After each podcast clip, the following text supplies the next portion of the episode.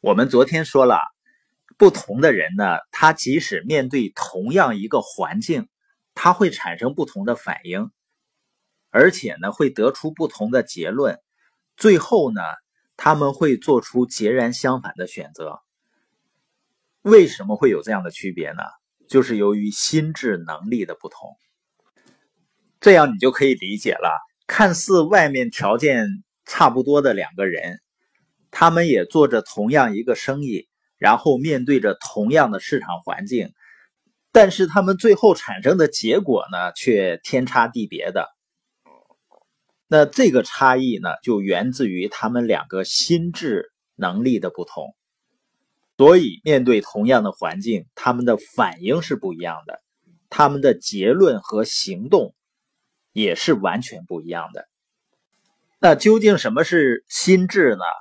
一个人的心智啊，就是指的他各项思维能力的总和，它会决定一个人的思考能力和行动能力，是用来感受、观察、去理解、去判断、去选择、去想象、去推理，然后呢，去指导自己的行为。那乔治·博瑞。博士呢，他有一个定义，他说心智呢主要包括以下三个方面的能力。第一个呢就是获取知识，也就是吸收知识的能力；第二个呢是运用知识的能力；第三个呢就是理解和判断推理的能力。博瑞博士认为呢，一个人一生的幸福跟他的心智是直接相关的。而心智呢，它并不是天生的，是来自于后天的学习和训练。我们有的时候看书啊，说描绘一些人叫天赋异禀，可能呢很多更强调这个人的天赋能力。呃，人确实会有天生某些方面突出，或者某些方面不是很突出的地方。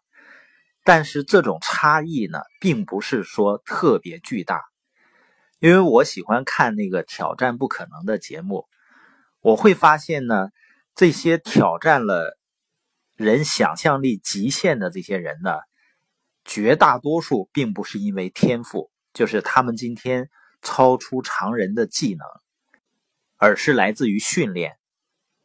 事实上呢，实际上很容易解释清楚的，因为你发现一个小孩子刚出生的时候，他的心智能力有多大呢？是不接近于零啊？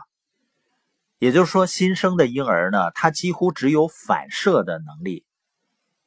当他饿了、感觉难受了，或者冷了、热了，只要不舒服呢，他只有一种反射，就是哭。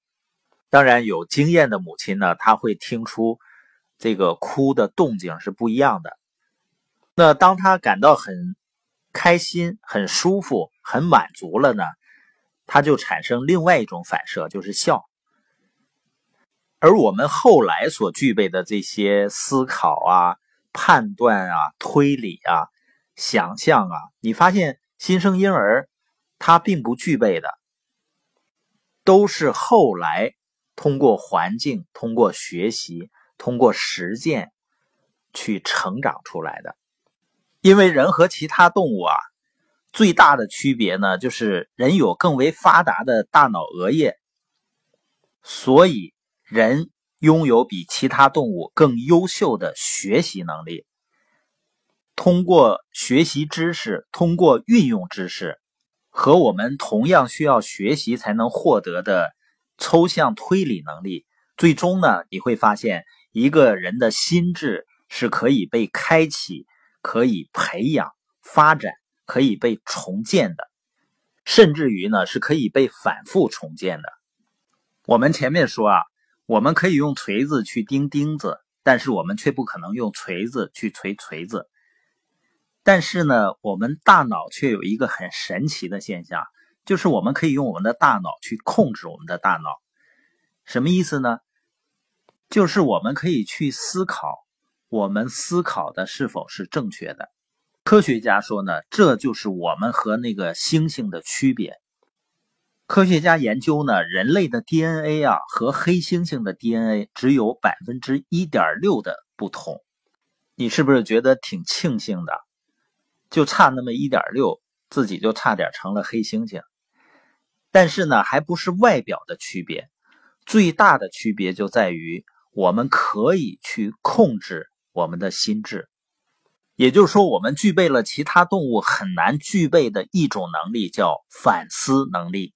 人类呢，正是由于有了反思能力，所以说呢，最终拥有了语言呀。发明了文字啊，形成了逻辑思考能力，最终呢，拥有了强大的心智的力量。那怎么样去通过反思使自己的大脑不断升级呢？那我们需要了解一个事实，这个事实是什么呢？